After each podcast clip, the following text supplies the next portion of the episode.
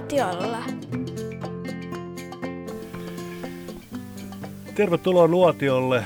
Ollaan täällä Repoveden maisemissa ja kesäkuun alkua. Taivas vähän pilvistyy, hivenen ehkä painostava ilma ja tillaksi on luvassa ehkä ukkosta.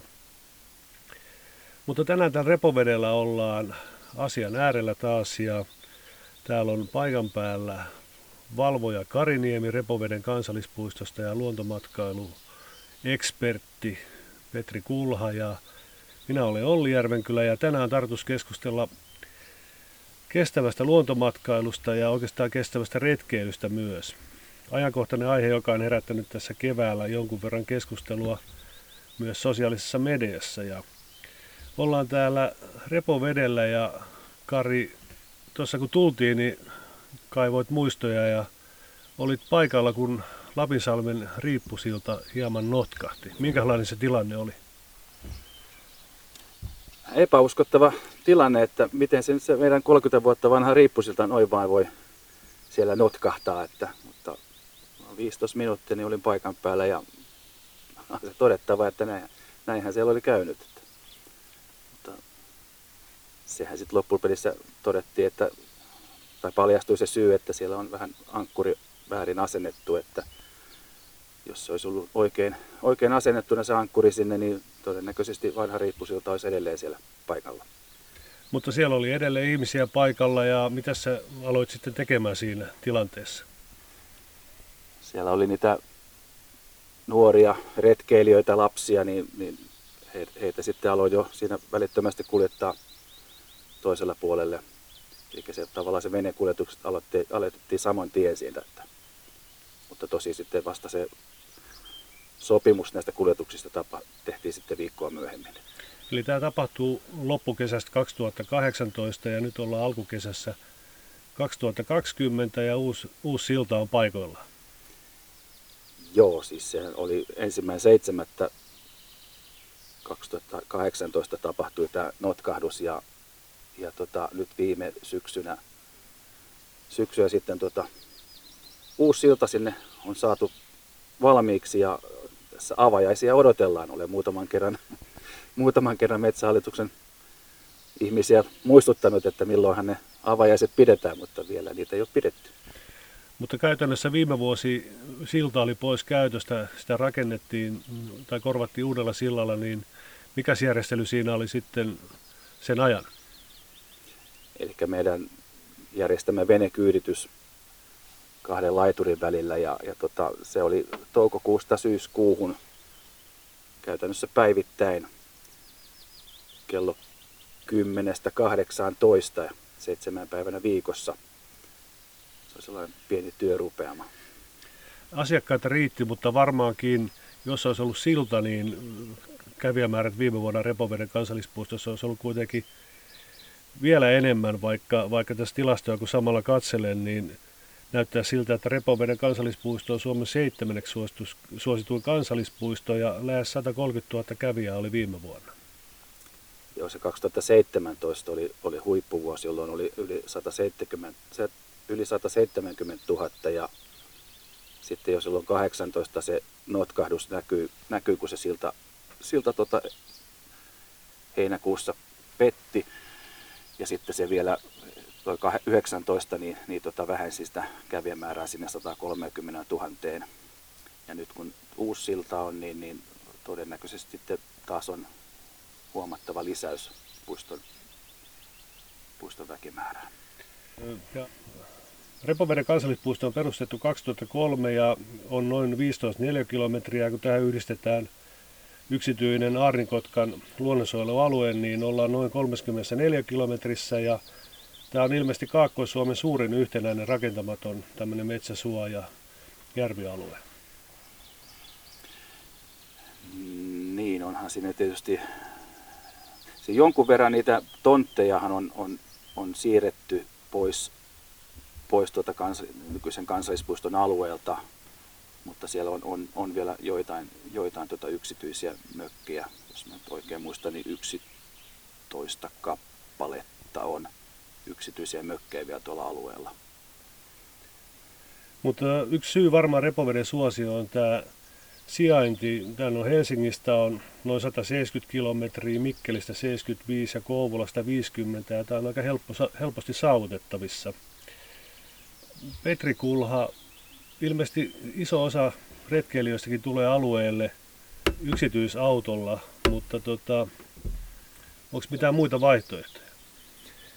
Kyllähän meillä löytyy puistoon ihan julkista liikennettä ja vakiovuoroja ympäri, ympäri vuoden, joiden kyydissä pääsee sitten repovedelle ja repoveden ja Kouvolan välisikin kohteisiin, että se palvelee ei pelkästään matkailijoita, myös paikallisia asukkaita, mutta näin kesäaikaa on sitten panostettu tämmöiseen niin ekstravuoroja vähän personoituun repovesipussiin sitten, mikä aloitti tuossa viime viikon loppuna operoinnin 6.6. ja sinne syyskuun loppuun operoi niin lauantai sunnuntai vuorosin ja myös juhannuksena pyhisin ja sitten on myös otettu sinne syyslomaan viikolle se viikonloppu, että tämä repovesipussi operoi. Ja kyllä se mun mielestä toi repovesipussin tota, niin, vuoro on semmoinen tavallaan palvelu siihen näihin parkkipaikkojen osittaiseen ja ajoittaiseen riittämättömyyteen, että saataisiin ohjattua sitä auto, automatkustamista myös siihen niin julkisen liikenteen puolelle. No onko retkeilijät löytäneet nämä julkiset liikenteet?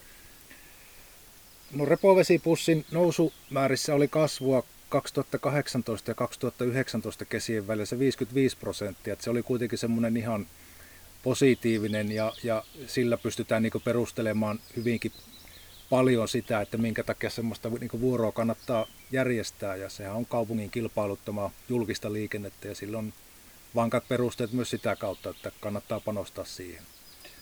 Ja jos ymmärsin oikein, niin myös polkupyörää pystyy kuljettamaan näillä vuoroilla. Kyllä, että siinä on kolme paikkaa pyörällä ja siinä kannattaa tai pitääkin olla sitten kuljettaja yhteydessä niin yhteistyötyön perään soittaa, että mikä on pyörätilanne, että voinko se oman pyörän sitten ottaa sinne mukaan. Repoveden kansallispuisto on erittäin monipuolinen ympärivuotinen virkistys- ja ulkoilualue – mutta Kari, onko näin, että kesäkuukaudet on ne kuitenkin vilkkaimmat? Joo, ehdottomasti. Talvihan nyt, nyt meillä ei viime talvea nyt oikeastaan ollutkaan täällä, että olisi voinut ajatella, että olisi ollut hiihtolatuja tai, tai lumikenkäilyjä. Mutta tietysti, tietysti sitä talvimatkailuakin pyritään kehittämään ja suunnittelemaan, mutta, mutta sanotaan, että kaupunki ei enää hirveästi aktiivisesti tota, tue esimerkiksi latujen tekemistä, että ne oikeastaan ainoastaan niin elämyspäivien, perinteisten elämyspäivien aikana on sinne latuverkosto, jonkunlainen latuverkosto tehty.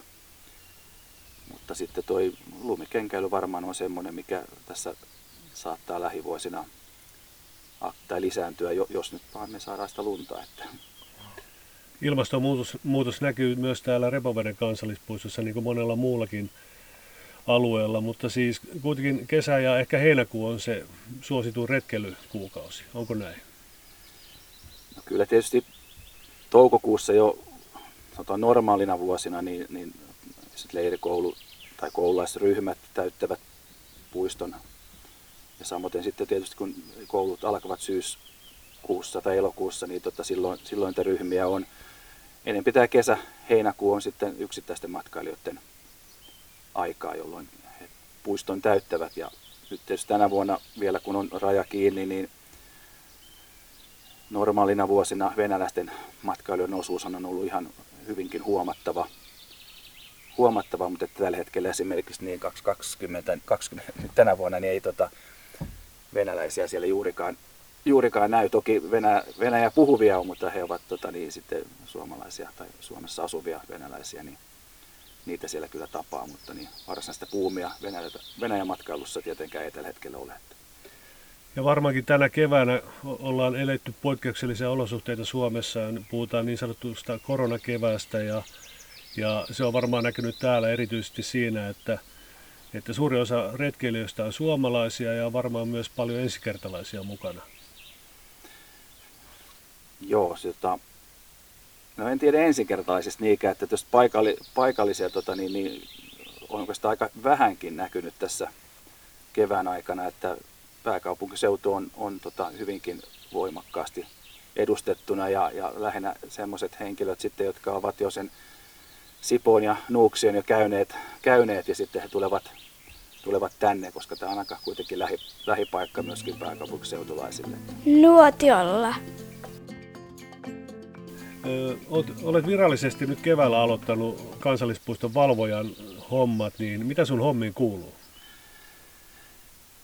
Se oikeastaan lähtee siitä, että ennalta sovitaan valvonta-ajat. Me ilmoitan, ne, ilmoitan tuonne,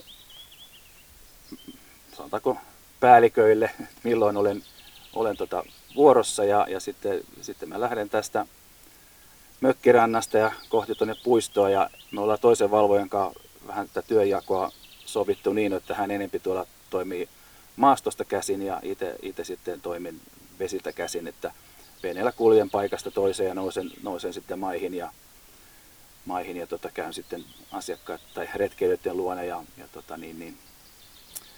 Mutta vesiltä näkee, näkee huomattavan paljon esimerkiksi just näitä laittomia tulipaikkoja, luvattomia tulipaikkoja.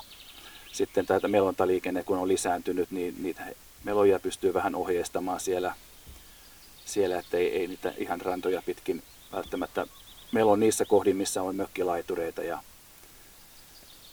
semmoista asiakkaiden luokse menemistä ja heidän kanssa juttelua ja jos jotakin neuvottavaa, ohjeistettavaa on, niin sitten niitä, niitä kerrotaan ja, ja tota, sitten oikeastaan päivä päättyy siihen lyhyen raportointiin, mikä, mikä sitä päivästä tehdään ja jos se on jotain epäkohtia on, niin esimerkiksi näitä tulipaikkojen, luvattomien tulipaikkojen purkuja ja tämmöisiä sitten roskien keräämistä. Mutta pääsääntöisesti sitten informoidaan puutteesta näitä varsinaisia puiston työntekijöitä. Sun tehtävä on tämmöinen ohjaava ja neuvova rooli, mutta välillä pitää myös ehkä puuttua vähän tiukemminkin asioihin. Mutta tota, mistä valvojan tunnistaa? Valvojan tunnistaa metsähallituksen lokolla varustetusta lippiksestä ja liivistä, jossa lukee, lukee se valvoja ja sitten metsähallitus sieltä, siellä selässä. Tuohon puuttumiseen sen verran, että just näistä metsäpalovaroituksen aikana esimerkiksi, kun, kun tota, niin, niin on näitä tulia, ihan näissä virallisissa tulipaikoissakin, mutta kun ne luetaan, lasketaan nykyään avotuliksi, niin niitä sitten pitää, pitää tota, niin, tulistyölle käydä käydä tuota kertomassa, että ei ole oikein sallittua näissäkään jota tulia pitää. Ja sitten pari kertaa olen joutunut tuota nuoria pojankoltiaisia tuolla näillä vesiskoottereilla, kun ne vähän tuolla häiriötä tekevät, niin heitä sitten vähän ohjeistamaan. Että. Mutta valvoja on myös henkilö, kehen voi ottaa yhteyttä, jos ajatellaan, että tulen esimerkiksi ensimmäistä kertaa tänne kansallispuistoon ja olisi vähän epäselvyyttä jossakin asioissa, niin jos näkee sut tuolla vesillä tai, tai maissa, niin voi ihan hyvin tulla ja nykästä hiasta ja kysyä. Joo, kyllä se meidän rooli juuri näin on, että me koitetaan, koitetaan tota, joko mennä retkeilijöiden luokse tai sitten niin, että he, he tulevat, tulevat tosiaan niin meidän luokse ja rohkeasti sitten kysäsevät. Ja esimerkiksi viikollahan meillä oli sellainen tilanne, että, että erävalvoja sitten otti, otti meihin yhteyttä ja ja tota pyysi, pyysi tarkastamaan, että pari kohdetta, että siellä on vähän jotain ilkivaltaa tapahtunut ja vieravalvoja itse on, itse on toteustakin Varsinais, Varsinais-Suomen perukoilla, niin, niin hänen sitten oli helpompi kilottaa meille ja tuota, niin, niin me sitten lähdettiin tästä puistoon katsomaan, että mikä tilanne siellä on. Ja tässä kevään mittaan on ollut uutisointia myös siitä, että erävalvojat on joutuneet puuttumaan tämmöisiin ylilyönteihin ja siellä on luonnonsuojelurikkomuksesta on tullut sitten sakkoja, mutta siis sinä olet valvoja, joka neuvoo ja ohjaa, e, et sakota, eli sulla ei ole kuittivihkoa taskussa.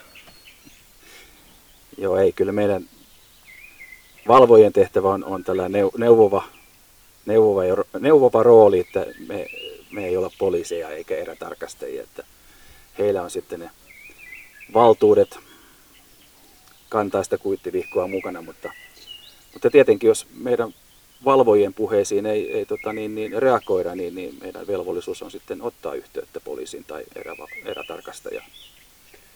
Ja kerroit, että sulla on kollega, kenen kanssa te teette tätä neuvovaa, neuvovaa valvontaa täällä puistossa. Ja, ja, ja ylipäätään varmaan olisi hyvä avata myös kuuntelijoille, että mitä Metsähallitus tekee puistoissa, jotta meillä retkeilijöillä olisi täällä hyvä retkeillä ja, ja luonto pysyisi voimissaan, niin kuin tämä taustalta kuuluva. Onko tämä nyt mustarastas, joka metelöi tuossa puussa, että, että mukavaa täällä on linnunlaulua kuunnella. Mutta siis se, että me tullaan tänne kansallispuistoon, niin täällä on rakenteet on kunnossa, on turvallista, täällä on WC on, on huollettu, tyhjennetty, polttopuita on, on tuotu paikalle. Eli se on tämän metsähallituksen huoltopuolen tehtäviä. Mutta kun sä oot tuolla liikut, niin puhuit noista luvattomista nuotioista, niin ne tehdään, ne tulet sinne maastoon ei toivottuun tai ei sallittuun paikkaan, niin mistä ne polttopuut sinne ilmestyy? Ties kun meidän kansallispuisto on semmoinen, että sieltä ei, ei puita kerätä pois, että kun sinne kaatuu tai kelottuu, niin siellähän ne ovat ja sehän on hyvää, hyvää polttopuuta sitten. Ja tota, niin, yhtä lailla luvatonta toimintaahan se on niihin, niihin kaatuneisiin puihin, keloihin, sun muihin niin tota, kajota ja etenkään niistä alkaa mitään tulia tekemään. Tuossa näytitkin äskettäin muutaman kuvan ja siinä oli esimerkiksi vesiltä otettu kuva, missä kallion päällä oli aikamoiset roihut menossa ja oliko näin, että oli vielä metsäpalon varoitus päällä? Joo, tämä oli kyllä semmoinen tämän kauden varmaan sykähdyttävin tilanne, että tuota,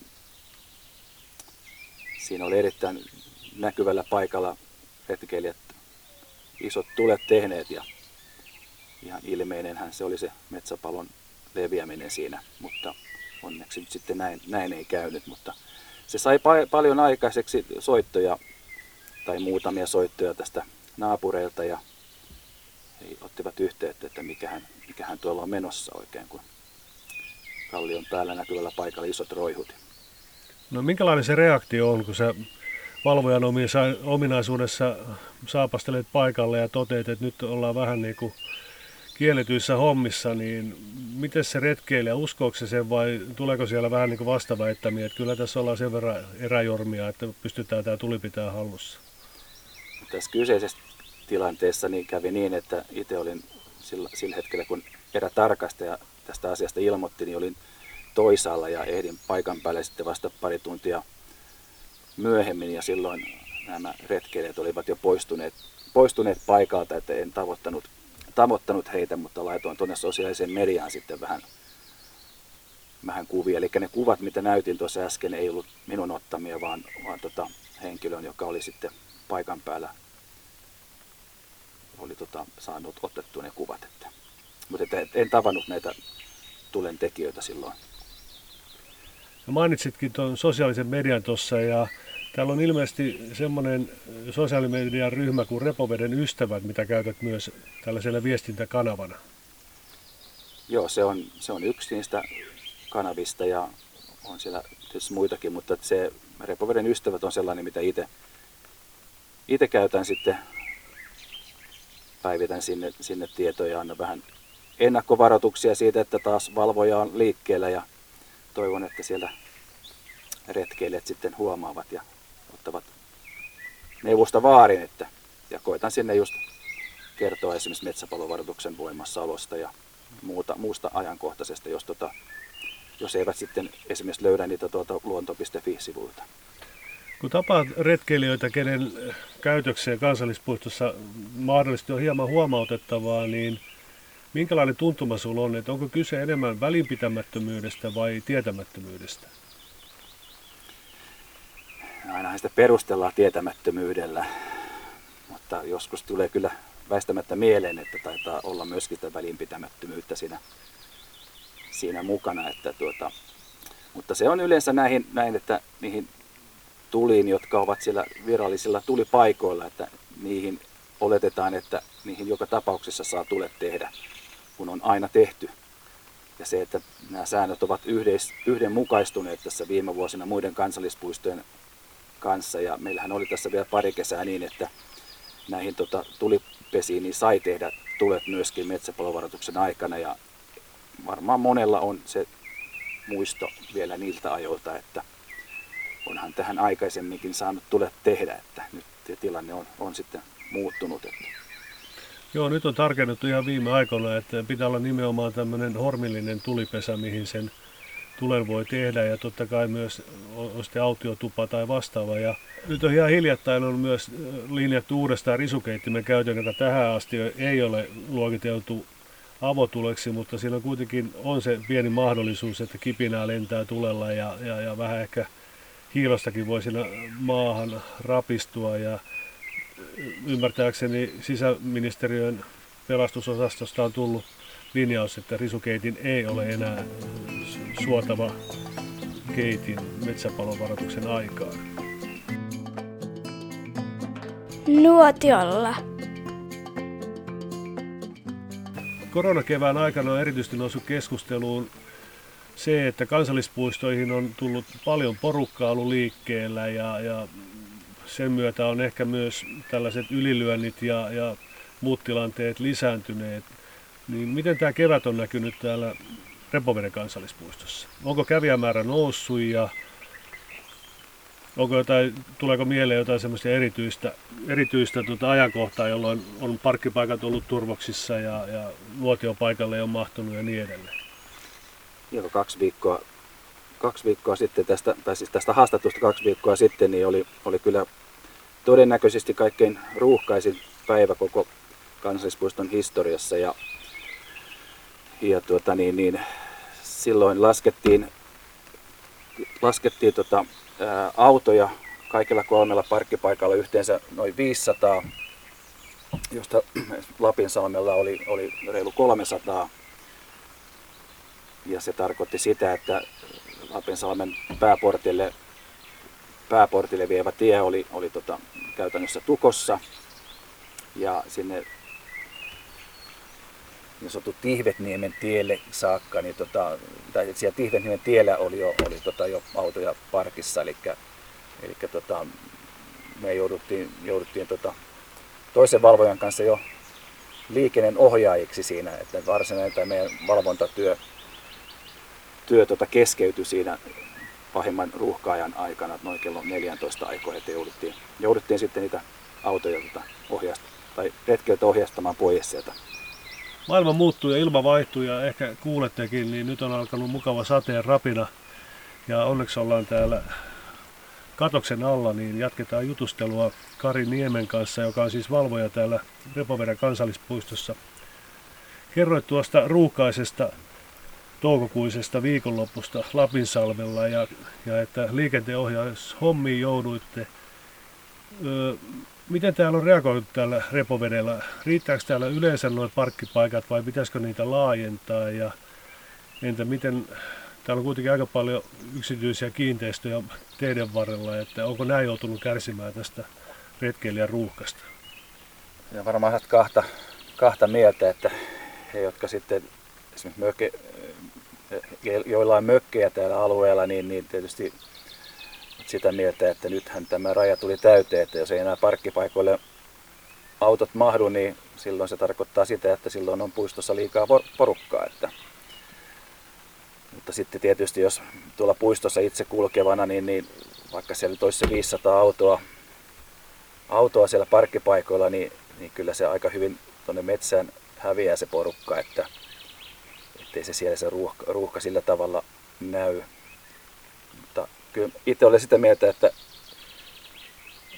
sitä tilaa vaan pitäisi, pitäisi tuota, parkkipaikktilaa pitäisi olla riittävästi, eli lisää, lisää rakentaa, jotta tällaisia ruuhkapäiviä kun tulee, niin, kaikilla tilaa olisi, jotta sitten ne, ne väylät teemme umpeen, mikä, mitkä tota, pitävät au, auki olla, että esimerkiksi jos pallopelastustoimen toimi liikkuu, niin, niin tota, ei tule sitten mitään semmoista sumppua, että joutuisivat tota, niin, siirtämään pakosta niitä autoja sieltä metsän puolelle. Että. Tuolla eteläisemmissä kansallispuistossa, muun muassa Siponkorvessa, Ja Nuuksiossakin on jouduttu muistuttamaan ihmisiä tämmöistä nuotiokäyttäytymisestä korona-aikana, että pitäkää ne turvavälit ja muistakaa hygienia. Onko täällä näyttänyt, näkynyt samanlaisia ö, ongelmia, että nuotiopaikoille olisi pakkautunut liikaa porukkaa? Siinä on sellainen hauska, hauska tilanne, kun, kun tota niitä luvallisia tulipaikkoja on tasan kaksi kappaletta, kun, kun metsäpalovaroitusaika on voimassa. Ja sitten tota, niin, niin, niihin kun ei kuitenkaan kauhean paljon mahdu niihin luvallisiin tulipaikkoihin, niin, niin, niin siellä varmasti ne turvaetäisyydet eivät ihan, ihan tota niin, noudata sitä, mitä, mitä ohjeistuksissa on. Ja, mutta esimerkiksi ketun lossi on sellainen, että, että tota, siellä on ohjeistus, että sitten esimerkiksi perheen kesken vaan kuljetaan sitä lossia, lossilla ja, ja tota, niin, kun se normaalisti on se kymmenen henkilöä, niin sitä ainakin huomasin, että, että tota, sitä noudatettiin suht hyvin, mutta tietenkin se tarkoittaa sitten sitä, että jos siellä on vaikka kahden hengen, kaksi henkilöä menossa, menossa tota lossilla yli ja siellä on sadan metrin jono niin odottamassa, niin kyllähän se vähän ehkä on koomista sekin, että tuota, kun siinä tietenkin siellä lossilla ei, ei sitä turvaväliä myöskään voi pitää. Että. Lapisalvi on selkeästi se suosituin puiston sisääntuloväylä, mutta täällä on myös kaksi muuta sisääntuloa, mitkä ehkä on vähemmän ruuhkaisia. Tuolla Saarijärven, Saarijärven sisääntulo tuolla pohjoisportti ja sitten eteläportti Tervajärvi, niin, mutta kyllä nekin, nekin kyllä tuota, niin, niin hyvin oli silloin pari viikkoa sitten edustettuina ja täyttyivät, että, mutta Metsähallitus pyrkii, pyrkii omissa ohjeistuksissaan viestittämään, että, että kun Lapinsalmi on ruuhkaisin, niin sinnekin, sinne, niitäkin portteja voisi käyttää. Ja kyllä ne retkeilijät ovat nekin kyllä löytäneet. Kerroit tuossa, että on välillä tapahtunut melkoisiakin ylilyöntejä lähinnä näiden luvattomien nuotiopaikkojen suhteen. Mutta olisiko sinulla jotain niin kuin neuvoa tai vinkkiä, että miten, miten me voitaisiin ennaltaehkäistä tämmöistä ei-toivottua kansallispuistokäyttäytymistä? No tietysti niin, jos se tulentaa tarvitsee tehdä, niin kyllähän se trangia, trangia tietysti on se, mitä, mihin kannattaa satsata, koska niitä tulipaikkoja todellakaan ei, ei, ei kovin montaa, montaa ole. Ja tietysti se, että, että tota, ennakoi sen, katsoa sen säätiedotuksen ja ne, turva, ne rajoitukset, varoitukset, kun lähtee retkelle, että ja sen mukaan sitten varautua. On se sitten termoskahvit tai muut, niin tota, ne on ehkä tällä hetkellä semmoinen ennen kuin me sitten jotenkin saadaan tämä asia ratkaistua toivottavasti, miten, miten tämä, nämä tuli, tuliasiat tota, jatkossa tullaan hoitamaan, koska se on ihan selkeästi se suurin ongelma tällä hetkellä, että tota, niitä tulia joka tapauksessa tullaan tekemään, että oli ne varoitusaikaa voimassa tai ei. Sitten on tietysti se, että, että tota, kun me nyt ollaan tästä jo toistakymmentä tulipaikkaa purettu tässä kevään aikana, niin, niin en, en ainakaan ole huomannut, että niitä tavallaan kivikasoja olisi tullut sinne niin kuin tilalle. Että kyllä, kyllä tavallaan se, kun sä purat, ne, purat sen tota, ne vanhat tulipaikat sieltä ja, ja tota, niin, niin siist, koetat siistiä sen alueen, niin ei se nyt heti tee mieli tehdä uutta sinne. Että kyllä tavallaan se info, mitä nyt ollaan jaettu kevään aikana, niin, niin kyllä me uskon, että aika monet on tavoittanut just tämä tulipaikat ja roskaaminen. Että se on, ei, se on tällä hetkellä mun mielestä ihan, ihan hyvässä mallissa. Että on tällaisia ylilyöntejä, niin kuin oli viime viikolla, niin tämä yksi, niin, niin tota, niitä tietysti joskus silloin tällöin tulee, mutta minusta näyttää ihan, ihan hyvältä tällä hetkellä. Luotiolla. Luontomatkailuasiantuntija Petri Kulha Kouvala Innovationista. Istutaan täällä Repoveden maisemissa ja mukava kesäinen sade rapisee katokseen ja äsken kuultiin Repoveden kansallispuiston valvoja Kari Niemen mietteitä Kevät on ollut vilkasta aikaa retkelualueilla ja kansallispuistoissa ja Metsähallituksen luontopalvelut ja ympäristöministeriö on hiljattain julkaissut retkietiketin. Mikä se on? No retkietiketti on suunnattu kaikissa luonnossa liikkuille. Se on hyvin tiivistettyyn muotoon laitettu muutama tärkeä asia, mikä pitäisi huomioida, kun lähtee sinne luontoon liikkeelle ja välillä palautella mieleenkin niitä Ihan perusasioita. Eli kunnioita luontoa. Tämä voi tarkoittaa sitä, että jos sä lähdet vaikka lemmikin kanssa sinne luontoon liikkeelle, niin pidä se lemmikki siellä toisessa päässä kiinni, ettei vaan pääse mihinkään pieniin poikasiin vaikka kevätaikaan niin tutustuun, tutustuun niihin. Tai sitten ei revitä niitä kasveja, mitä ei saa poimia sieltä luonnosta, ei katkota oksia. Mutta sitten on myös muitakin tärkeitä asioita. Suositaan vaikka näitä merkittyjä reittejä. Vähennetään sitä maaston kulumista, jos on tämmöinen osoitettu paikka, missä kuljetaan. Vaikka viitotettu reitti kansallispuistossa, niin mennään sitä pitkin. Ää, leiridytään vaan niille sallituille paikoille. Eli, eli vaikka nyt leiriytyminen, tilapäinen leiriytyminen kuuluu joka miehen oikeuksiin, mutta kansallispuistossa järjestyssääntöjen pohjalta voi olla tämmöisiä rajoituksia, mihin leiriytyminen on osoitettu ja noudatetaan niitä paikkoja siellä. Ja tähän leiritymiseen liittyy myös niin autiotuvassa käyttäytyminen ja mennään niiden autiotupa-ohjeiden mukaisesti kanssa sitten siellä. Ja sitten tämä tuli asia, varsinkin nyt kun on ollut tätä metsäpalovaroitusta ja ruuhikkopalovaroitusaikaa, että tehdään niitä tulia vaan silloin, kun se on sallittu ja niihin sallittuihin paikkoihin. Ja sitten tietenkin semmoinen yksi hyvin näkyvä niille virkistysalueiden käyttäjille on, on tämä roskaisuus, eli ei roskata siellä, kun ollaan liikenteessä, eli otetaan mukaan se, mikä sinne viiänkin. Olet mukana tämmöisessä luontomatkailun vauhtiratas-hankkeessa ja, ja sun työpanos varmaan kohdentuu myös tänne Repoveden kansallispuistoon. Esittelit tuossa äskettäin noita retkietiketin pääpiirteitä, niin miten olette näitä retkietiketin periaatteita yrittänyt tuoda esille täällä Repoveden kansallispuistossa? No meillä on esimerkiksi tuossa hankkeen myötä mahdollistettu se, että esimerkiksi tuo Kari pystyy tekemään niin vähän viime kesän nähden lisäpanoksella niitä luontovalvoja hommia. Se on semmoinen konkreettinen toimenpide.